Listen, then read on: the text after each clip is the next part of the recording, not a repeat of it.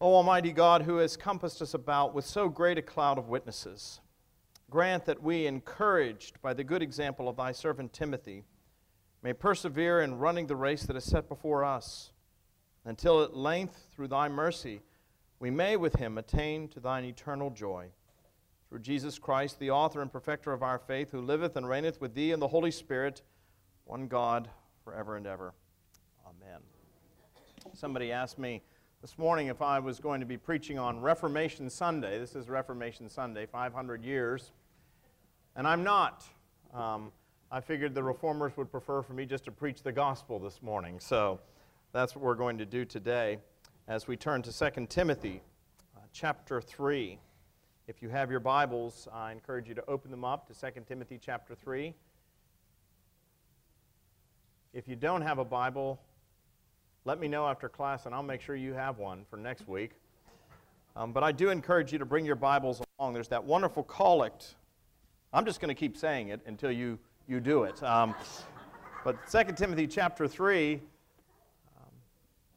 is a wonderful section about the Word of God and the power of God and the, the necessity of, of the Word of God. And so I just want to encourage you to do that. The old collect in the prayer book says, Grant that we may so read, mark, learn, and inwardly digest thy holy word.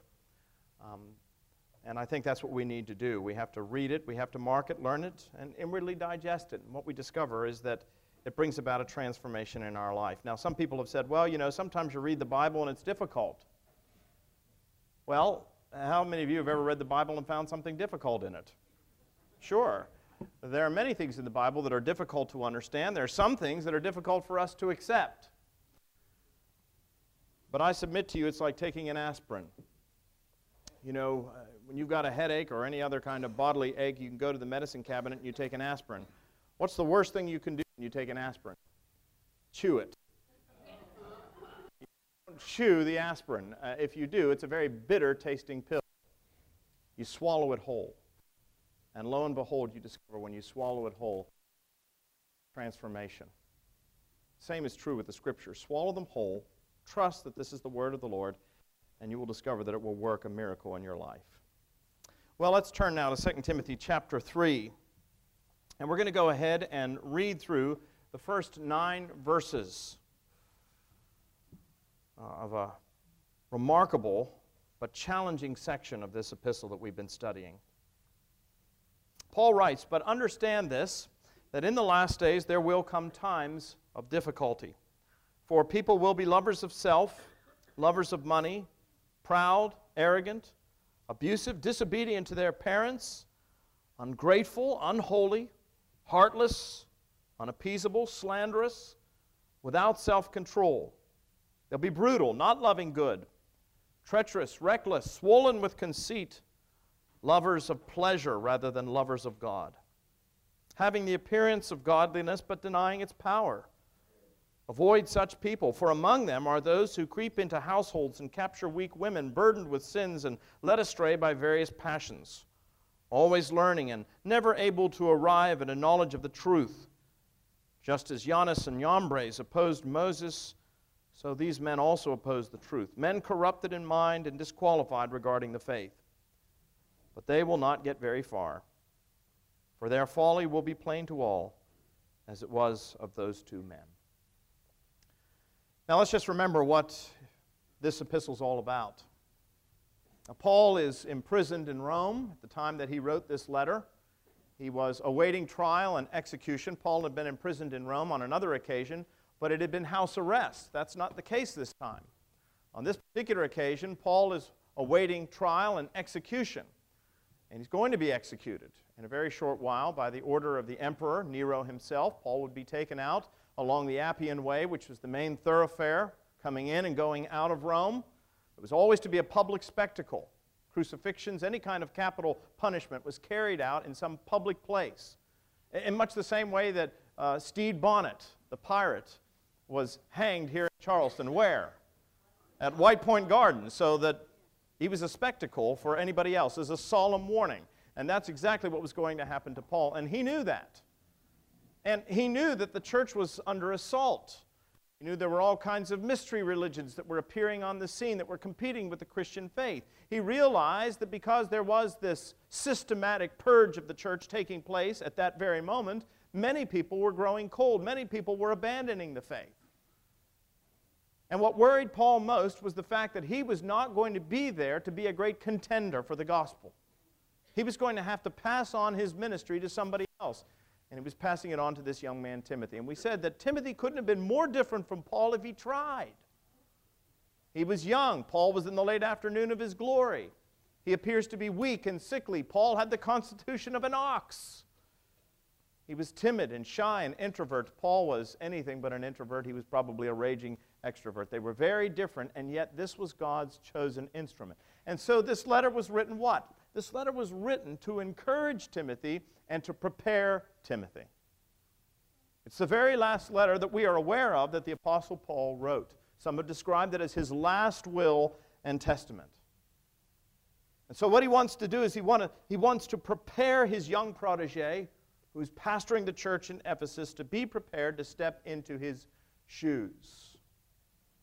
Paul is absolutely convinced that to be forewarned is to be forearmed because he knows that the task before Timothy is going to be very difficult indeed. In fact, in this section he says, But understand this, that in the last day there will come times of difficulty. Do you ever take a look at the world around us and think we're living in times of difficulty? How many of you think that? Well, we may be shocked, but as Paul is going to explain to Timothy, we should not be surprised. As a matter of fact, all of this was foretold beforehand. To be forewarned is to be forearmed. Now, what I find particularly interesting about this section, 2 Timothy chapter 3, is the way Paul begins it. He's very emphatic as he warns Timothy. He's been talking about being a vessel, a choice vessel used for God. But now he wants to warn Timothy of the difficulty that he's going to face. Being a follower of Jesus Christ in the first century and being a follower of Jesus Christ in the 21st century is not an easy thing. Now, so many of us have grown up in a nominally Christian environment. So we're a little surprised by the things that are happening in our world and even in our country in terms of the pressure that's being brought against the Christian church. But Paul did not want Timothy to be surprised, and if the truth be known, he does not want us to be surprised at all. And that's why he begins very emphatically with these words, but understand this. You have to ask yourself, don't you think Timothy understood it already? He was receiving this letter from where? From a jail cell. This was a prison epistle. You don't think Timothy understood that there would become times of difficulty? And yet, Paul is very emphatic here. Again, it's one thing to be shocked, it's another thing to be surprised. He says, I want you to understand that in the last days there will come times of difficulty. Why is Paul so emphatic? Because I think he wants Timothy to realize that these times of difficulty are not a passing thing. It's not a temporary affliction that Timothy is going to experience. This is going to be part and parcel of living in the last days. The times of difficulty are not a passing thing. You know, sometimes that's what we say when somebody comes up and they're having a rough time, or sometimes when we're having a rough time and somebody's having pity on us, what do we say? Oh, well, this too shall pass. Do you ever hear people say that sort of thing? I hate that this too shall pass. Well, sure. Like a kidney stone, maybe. I mean, it's painful, it's uncomfortable, it's miserable. But Paul is telling Timothy this too will not pass. The times of difficulty are not going to be a passing fancy. The times of difficulty are going to be a permanent condition. He uses the expression the last days, but understand this that in the last days there will come times of difficulty. What does Paul mean by the last days? And every time the new year comes around, you're going through the checkout line at the Piggly Wiggly or the Harris Teeter or the Publix or whatever it is, wherever you shop. Are there any Piggly Wigglies around? Yeah, no, they're all gone. well, nobody's sticking with the pig anymore, but in those, if you used to, wherever you go to the grocery stores, you're going through the checkout line, what, what do you see? You see all these tabloids, and normally at the end of the year, right before the new year turns, there are all these prophecies. You know, the prophecies of Nostradamus or Jeane Dixon or whatever it is, all these prophecies that are going to be fulfilled in the coming year. People are fascinated with the future, aren't they? And they're fascinated with the prospect of the end times. And many people look at what's happening in the world today and they think, oh, I think we're at the end of the end times and, and the Lord's going to come back any day. Well, it may very well be the case that the Lord is going to come back any day. But I always find it fascinating that people, people who claim to be Christians, start pointing out and saying, oh, I think it's going to happen on this date, or it's going to happen in this year, or this month, or whatever it is, in spite of the fact that Jesus himself said he didn't know when it was going to happen. He said, only the Father knows. I want you to understand when the New Testament talks about the last days, it's not talking about those final moments just before the Lord's return in glory. It's talking about a whole swath of history. The end times, according to the New Testament, is that whole period of time between the Lord's ascension and his return in glory, however long that period may be. If you want to sort of picture history, as the Bible pictures history, you can put it into three segments. The first segment is from the creation and the fall up to the coming of the Savior. What we would call the Old Testament period. That's the first segment of history, from the creation the whole way up to the advent of the Messiah. That's the first swath of history. And it's a pretty lengthy period.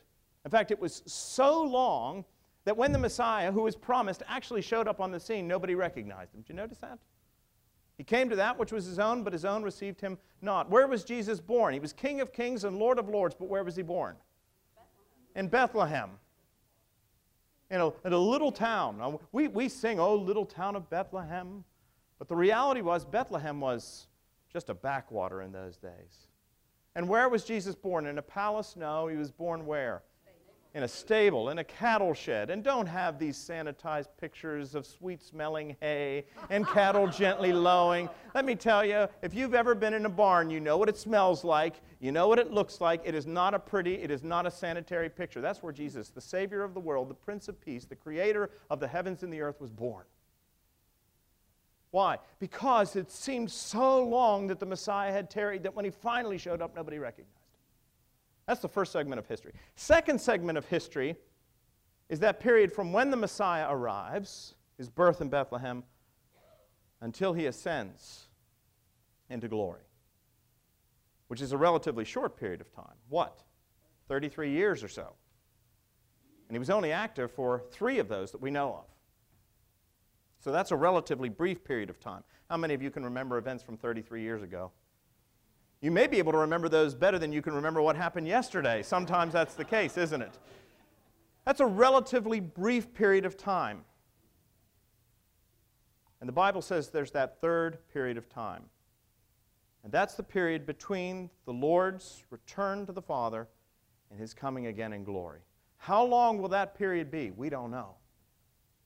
Any more than the people in the Old Testament period knew how long it would be until he came the first time. We don't know. All we do know is that we're living in the last days and that it can happen at any moment. So when Paul says there will come times of difficulty in the last days, what is he saying?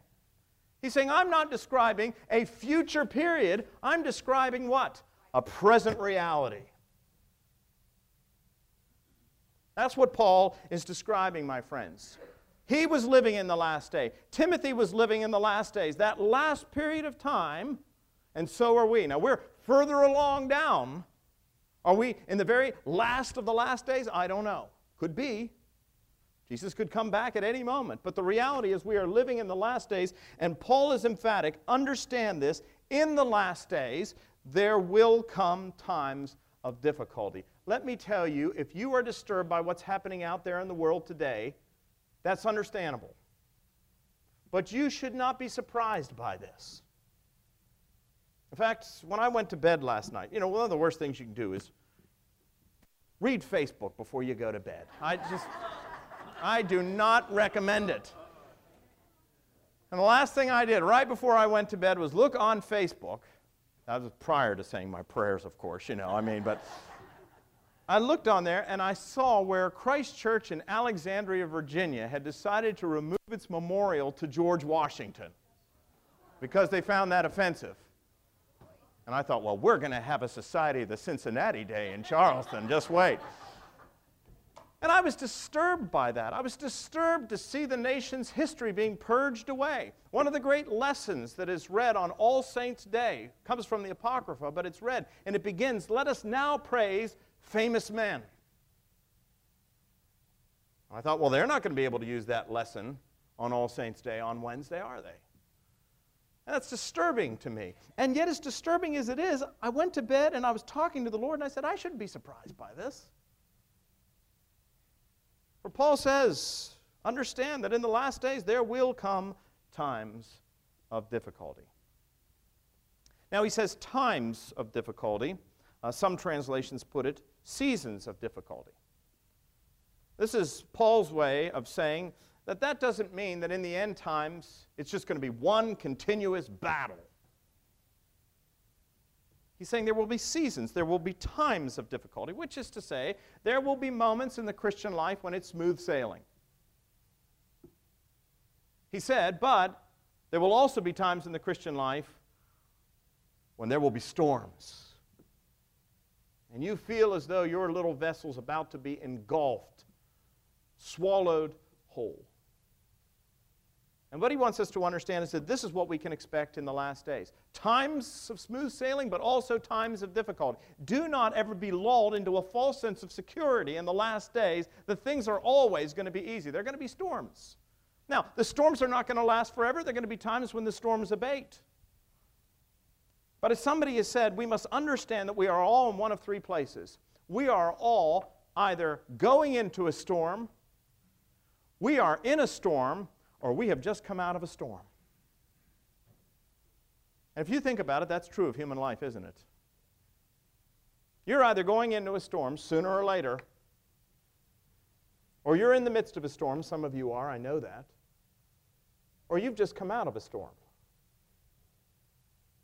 But Paul says, understand, in the last days, this is the way it's going to be difficult times. Now you have to ask yourself, why is that the case? Why is it going to be difficult? Why is there going to be appear, the appearance of an increase of wickedness in the world? You see, Paul is warning Timothy so that Timothy can be ready. He's warning us so that you and I can be ready. In, in times of difficulty, the worst thing that we can do as Christians is to sort of ball up in a hole. In times of difficulty, we have to be willing to stand up. We need to be able to take our stand for the gospel, to speak the truth, but to always speak the truth in love. And you can do that a whole lot easier if you realize that there will be opposition. Why are there difficult times? Because, Paul says, of wicked people. Why is the world wicked? You know, we have a tendency to think that it's the big bad world out there. We have a tendency to think that the world is wicked and it corrupts people. Isn't that what we think? Let me tell you, that's not what the Scripture teaches. The Scripture teaches that the world was created good. The world is corrupt. The world is evil. The world is wicked. Why? Because of people because of human beings. That's why the world is corrupt and wicked. Keep your finger there in 2 Timothy and turn back for a moment to the book of Genesis. I want you to take a look at Genesis chapter 1.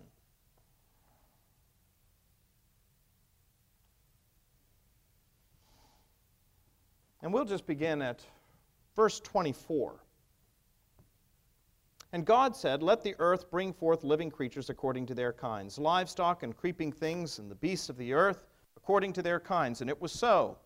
And God made the beasts of the earth according to their kinds, and the livestock according to their kinds, and everything that creeps on the ground according to its kind. And God saw that it was good. It was good. Then God said, Let us make man in our image, after our likeness, and let them have dominion over the fish of the sea, and over the birds of the heavens, and over the livestock, and over all the earth, and over every creeping thing that creeps upon the earth. And so God created man in his own image. In the image of God, he created him. Male and female, he created them. And God blessed them. And God said to them, Be fruitful and multiply, fill the earth, and what? Subdue it have dominion over the fish of the sea, and over the birds of the heavens, and over every living thing that creeps upon the earth. And God said, Behold, I have given you every plant yielding seed that is on the face of the earth, and every tree with seed in its fruit. You shall have them for food. And it goes on and on. And we're told in verse 31, 31 God saw everything that he had made, and behold, it was it was very good. So God creates things, and it's good, it's good, it's good, everything. And when He gets to man and He creates man, He gives man dominion over the world. Man is meant to be God's regent, reigning over the creation. What a wonderful position. Now, of course, we all know man was not satisfied with being number two. He wanted to be number one, didn't he? But what a position. You are regent. I'm giving you all of this, all of the world. It's all yours. Your job is to reign over it, to subdue it, to protect it, to extend the blessings of Eden to the whole of creation. What a wonderful, wonderful task that is. What a high calling. To be God's prime minister.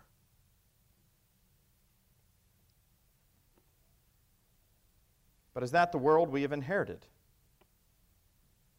Look at Romans chapter 8 verses 19 and following. For the creation waits with eager longing for the revealing of the sons of God. For the creation was subjected to futility, not willingly, but because of him who subjected it, in hope that the creation itself will be set free from its bondage to corruption and obtain the freedom of the glory of the children of God. For we know that the whole creation has been groaning together in the pains of childbirth until now. The creation that was made good, that man was given to reign over, to subdue, and to protect, and to extend the blessings of Eden to. It is that creation that when you get to Romans 8 is what? Moaning and groaning as in childbirth, longing for redemption. Why? Well, the obvious answer is the fall. Mankind turned away from God. Mankind was not satisfied with the number two position. The serpent came to Eve and said, Eat of that tree. Look at that tree over there in the midst of the garden. And what was Eve's response? She said, No. God has said that if we even touch of that tree, we will die. And the serpent said, Ah, but you will not die. If you eat of that tree, you will what? You'll be like God. Ah, you see, you could be number one. It's only one thing that counts, Eve, and that's being number one. And so, as a desire to be God, not to be satisfied with the high position that she had, she ate of the tree. And she fell. And when she fell, all of creation fell with her. Now, some people have suggested that that meant that there was an, a change in the created order. No-see-ums and sand gnats came about as a consequence of the fall, for example. I remember one of my children had a stomach bug one day, and um, he wasn't feeling well, and I said, Son, it's going to be all right. He says, I am so mad at Adam. and I, I, I was slow on the uptake. I'm like, Adam who? We tend to think that that's what happened. When the fall occurred, the created order changed. But I don't think that's what Paul is talking about in Romans chapter 8. I think what Paul says is that when mankind fell, mankind failed to carry out his God given task of being a regent over creation, and instead of subduing, abused the world. And the creation will never be fully restored until the sons of God are doing their job as they were intended to do. And if you just think about this, you don't have to be one of those tree huggers in order to recognize what's happened in the world. God created something beautiful. But there was a sense in which it was untamed, isn't it? If you don't think that that's what Genesis is teaching, just think about it. We're told that God created the heavens and the earth, and then He took man and put him in a what? In a garden. A garden is a what? It's a tamed area, isn't it? That's, that's what a garden is. What happens if you don't care for a garden? It grows wild, it ceases to be a garden. So, one way of looking at that is to say that God created a magnificent thing and man was called upon to bring order, to subdue it. But man didn't. Man abused the creation. And not just the created order in the terms of nature, but man has abused himself, abused his fellow creatures, the animals, and most of all, other human beings, taking their lives and having no regard for them. My friends, if the creation is moaning as in travail, it's not because something went wrong with the world, it's because something went wrong with us. You want to know why the world is wicked today? We might as well fess up. We're never going to be able to resolve the problem until we realize that the problem is in us. So often we think the problem is out there. That's what we want to do. We want to play the blame game. It's as old as creation itself. Adam, what have you done? Did you eat of the tree that I told you not to eat of? The woman thou gavest me. Eve, what is it that you have done? The serpent beguiled me. God turns to the serpent, What is it that you have done? And you know the old joke the serpent didn't have a leg to stand on. Look at Mark chapter 7. Jesus is very clear about this. Mark chapter 7, verse 14. And he called the people to him again and said to them, Hear me, all of you, and understand. Isn't it interesting? It's the same kind of language that Paul uses, very emphatic. I want you to understand this, Timothy. In the last days will come times of difficulty. Jesus calls the people to him, and he speaks emphatically. He says, Understand. Understand what? There is nothing outside a person that by going into him can defile him. But the things that come out of a person are what? Defile him. Verse 21 For from within, out of the heart of man come evil thoughts, sexual immorality, theft, murder, adultery, coveting, wickedness, deceit, sensuality, envy, slander, pride, foolishness. All these evil things come from within, and they defile a person. The problem is not out there in the world, my friends. The problem is within our own hearts. If that weren't the case, there would be no need for a Savior. Now go back to 2 Timothy chapter 3. So Paul is very clear. There are going to be difficult times in the last days. We're living in the last days. There'll be periods of relative peace, but then there'll be times when there are storms. And you have to be prepared for both over the course of the Christian life. He says this is all going to be the result of what? Evil people. Now, the question is why are people evil? Well, we've already seen it's because of the fall.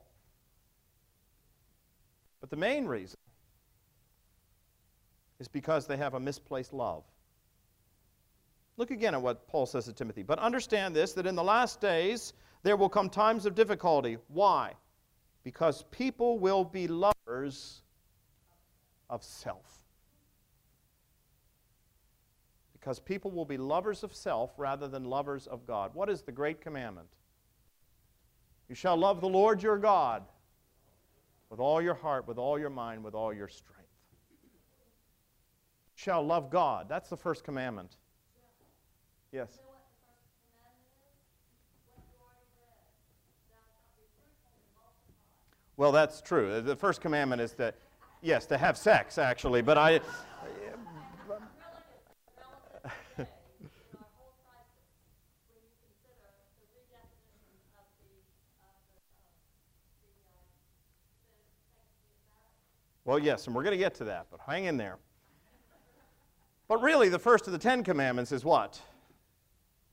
You shall love the Lord your God.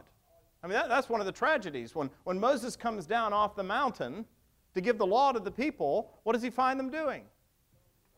Worshipping the golden calf. Before he even gives them the law, they've broken it. That's why he throws the tablets down. They symbol, they're symbolic of the fact that they'd already broken the law. And that's what Paul is saying. He said the problem here is that people, the world is wicked because people are lovers of self rather than lovers of God. And throughout history, people have always recognized the danger of this. You no doubt know the story of Narcissus from ancient Greek mythology, the man who was lured to the stream or to the pond. He was so handsome, and he looked in there and he saw his own reflection, and he did what? He fell in love with himself. He could not tear himself away. So that in the end, the Greek cautionary tale was he what? He perished for love of self. You think that was a problem only for the Greeks? Oh. What do we call that? A selfie. And we even have selfie sticks. I'm not going to ask if you happen to have a selfie stick. The whole purpose of which is what? To take a photograph of yourself so that you can put it on Facebook or Instagram. See, the problem is old. It's, it's nothing new. We, we still have this problem. And it all goes back to that first moment when the tempter came along and whispered in Eve's ear, Ah, Ah, but you can be like God. You can be number one. Back in 1967, Beatles published an album entitled All You Need Is Love.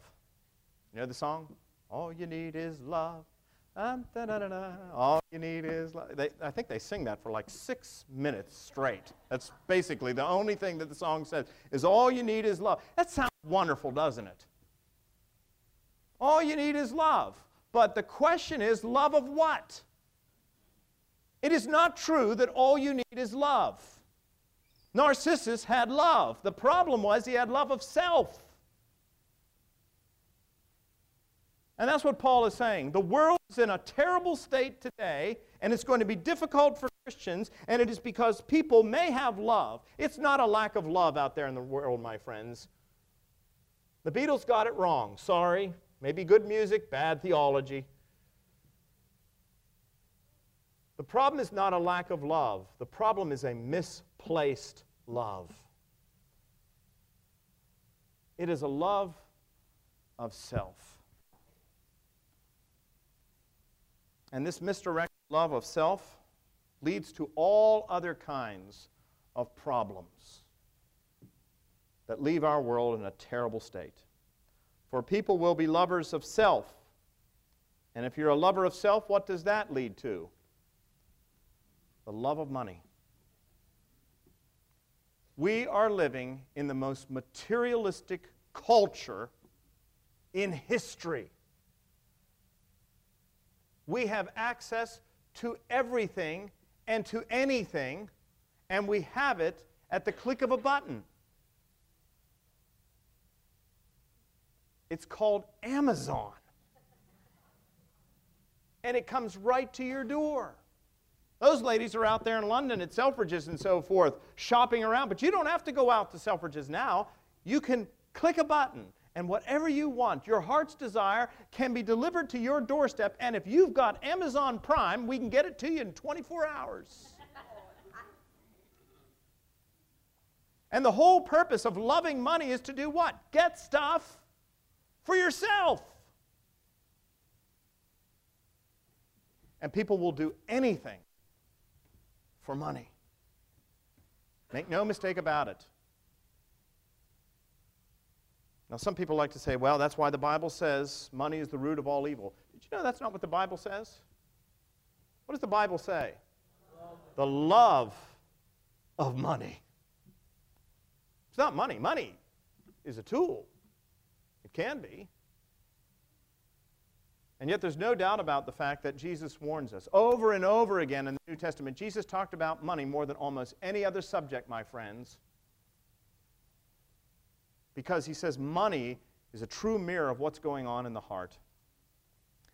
In Luke chapter 12, Jesus told a story a story about a farmer who had a bumper crop. He had a huge crop, wonderful harvest. And this farmer said to himself, I will tear down my barns and build bigger ones. And then I will sit back and I will take my ease. And I will think to myself, Soul, you have much stored up for years. Relax, take it easy, eat, drink, and be merry. And Jesus said that man was a fool. Why? Because he didn't realize that his life was going to be demanded of him that very night. Jesus said it's easier for a camel to go through the eye of a needle than for a rich man to enter the kingdom of heaven. You know why money is so dangerous as a spiritual liability? Because it gives us a false sense of security. Just with that foolish farmer, he thought that he had enough, that he was secure. And so he was placing his hope and his confidence in what? In the things of this earth, all of which pass away. When you die, how much are you going to leave behind? All of it. You're going to leave it all behind, my friends. So the question is, how are you using it today? Do you control your money or does your money control you? And if you're wondering about this, if you're wondering about this, and I'm not trying to put guilt on anybody this morning. You're probably going to feel guilty when I say this, but that's not my intention. Go back through and look at your checkbook. Go back through, look at your credit card statements, Look at how much you spend on other things in comparison to what you spend on God. And you'll get a picture of what controls your life. Of course, everybody's in different situations. I, I, don't know. This will be a consolation to you. I don't know what anybody gives. And I want to know what anybody gives. But I don't know what people give here at St. Philip's.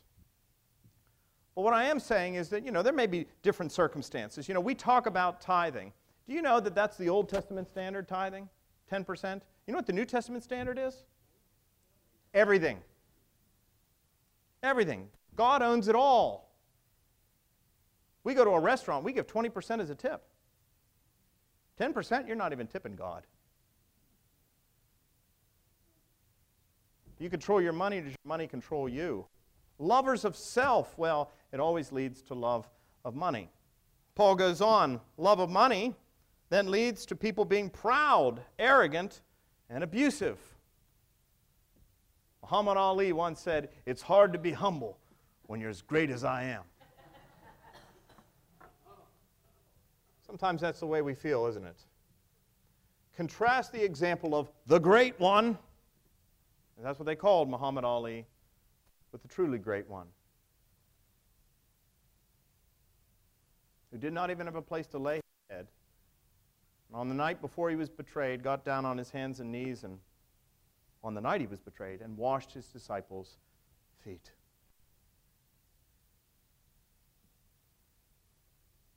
Lovers of self leads to lovers of money.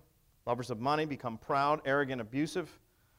And then you begin to see that this wicked cancer that is beginning to eat through society begins to make its way into the family. You see the destruction of the home and the family. And why is that so dangerous? Well, I'll tell you because the family, you see, is the foundation for society. As the family goes, as marriages go, so go society. It's a proven historical fact. I think that's one of the reasons why the devil is targeting families today. The divorce rate is higher than ever before. Because their parents are lovers of self, lovers of money, and proud and sometimes arrogant and abusive, what happens? They become disobedient to their parents. Violation of the fifth commandment honor thy father and thy mother. We're told they become ungrateful, children who are not satisfied with the sacrifices that their parents have made for them. How many people I have known from the greatest generation who went out and they stood in bread lines, then they fought in World War II and saved the nation, pulled us out of the bread lines, and then in the 1950s, what did they say? My children will have it better than I do. How many of you have ever said that? My children are going to have it better than I do. And how many of you would agree that your children had it better than you did? It's almost always the case, isn't it, that our children have it better than we do. But what started off as a privilege, I'm going to send you to, to college and it's going to be a privilege,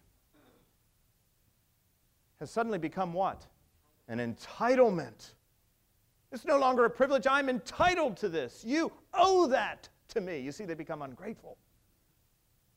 You see that happening in the world? How many of you see that happening in the world today? My goodness, you better believe it.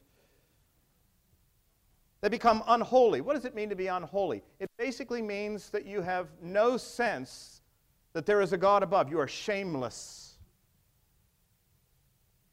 There's, there's no sense of decorum. You're shameless. They become heartless, lacking in compassion for one another. Oh my goodness, the teen suicide rate in America.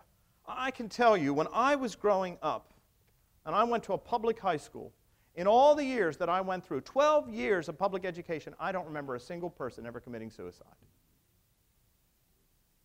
And I've discovered that more and more it seems to happen, and it oftentimes happens in affluent circles. Because all the money, all the possessions, all of that sort of thing cannot truly satisfy. It leaves a person begging for more. And here's what it says In the end, they become unappeasable. What does that mean? Dissatisfied. They're dissatisfied. Nothing makes them happy. Try as you might, throw as much stuff at them as you possibly can, and they're not satisfied. Now, I'm not here to pick upon young people. The young people are the way they are. Why? Paul says. Because of their parents. Because their parents were lovers of self rather than lovers of God. They become unappeasable. This was the cover of Time magazine. The me, me, me generation. Millennials are lazy, entitled narcissists who still live with their parents. Why, they'll save us all. Well, that remains to be seen, doesn't it? Can lazy narcissists save us all? See this downhill spiral that Paul is talking about? You see that the family is under fire. And when the family is under fire, it's not long before you see the destruction of society as a whole. And that's what Paul goes on to talk about now. Let's see if I can get through it in two minutes. What happens next? He says they become slanderous. Slanderous is the next thing on the list. Slanderous. It's interesting, the Greek word is diaboloi, from which we get diabolos, meaning what?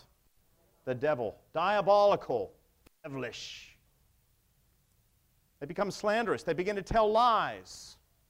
See, that's what the devil did when he came to Eve, wasn't it? He told a lie, whispered in her ear she could be like God, and it was a lie.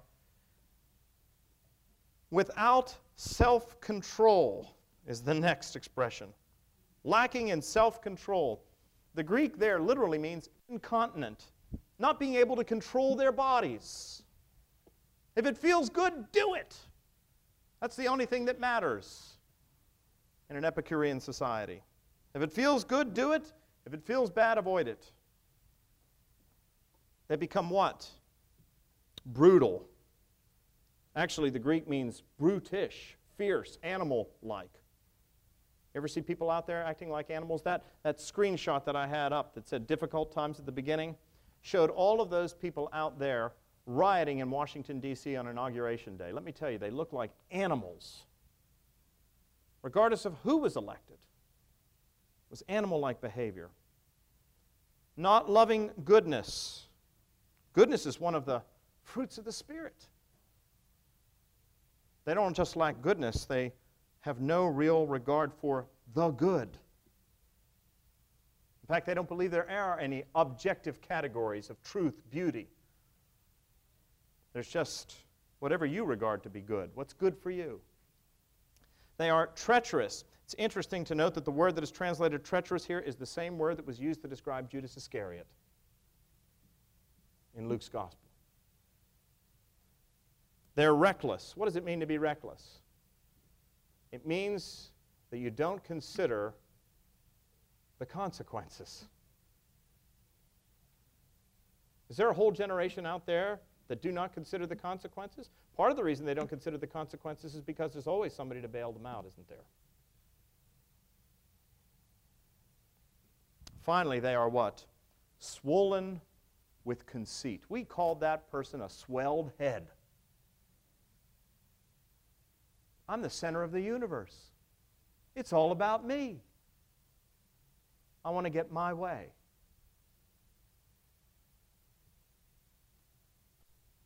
Folks, a person with just one or two of these traits can be difficult to live with. If the person has many or all of them, that is ruinous for society. And when society goes, you eventually see the destruction of faith. We're seeing that in Western culture now. In fact, we redefine sin. Sin now becomes something that is sinfully delicious. Chocolate chip cookies that are sinful without the guilt. You begin to see the culture campaigning. One of the world's great intellectuals, Richard Dawkins, taking part in a campaign in Oxford buses in which they put this sign up There's probably no God, now stop worrying and enjoy your life. The destruction of faith. So that in the end they appear to be religious, but they lack its power. Now, let me ask you a question Is that a picture of the first century? Or have I just described for you a picture of 21st century America? How many of you would agree that's a picture of 21st century America today? That's the world in which we live, my friends. And Paul wanted Timothy, and he wants us to be ready for it. Now, the question is what's the remedy? What's the remedy? Well, you have to come back next week to discover the remedy. But understand this these are the days in which you and I are living. Let's pray. Father, we give you thanks and praise for Paul. This is a hard word for us. We don't like to face reality. We have our own reality. Reality as we would like it to be, as opposed to reality as it really is. But Paul wants us to be forewarned so that we can be forearmed so that we can bear witness, so that we can bring a word of hope and encouragement to a world that is hopeless and discouraged. Grant us the grace, Lord, to take this word and swallow it whole and follow hard after you, we may be lights in our generation. We ask it in Christ's name. Amen.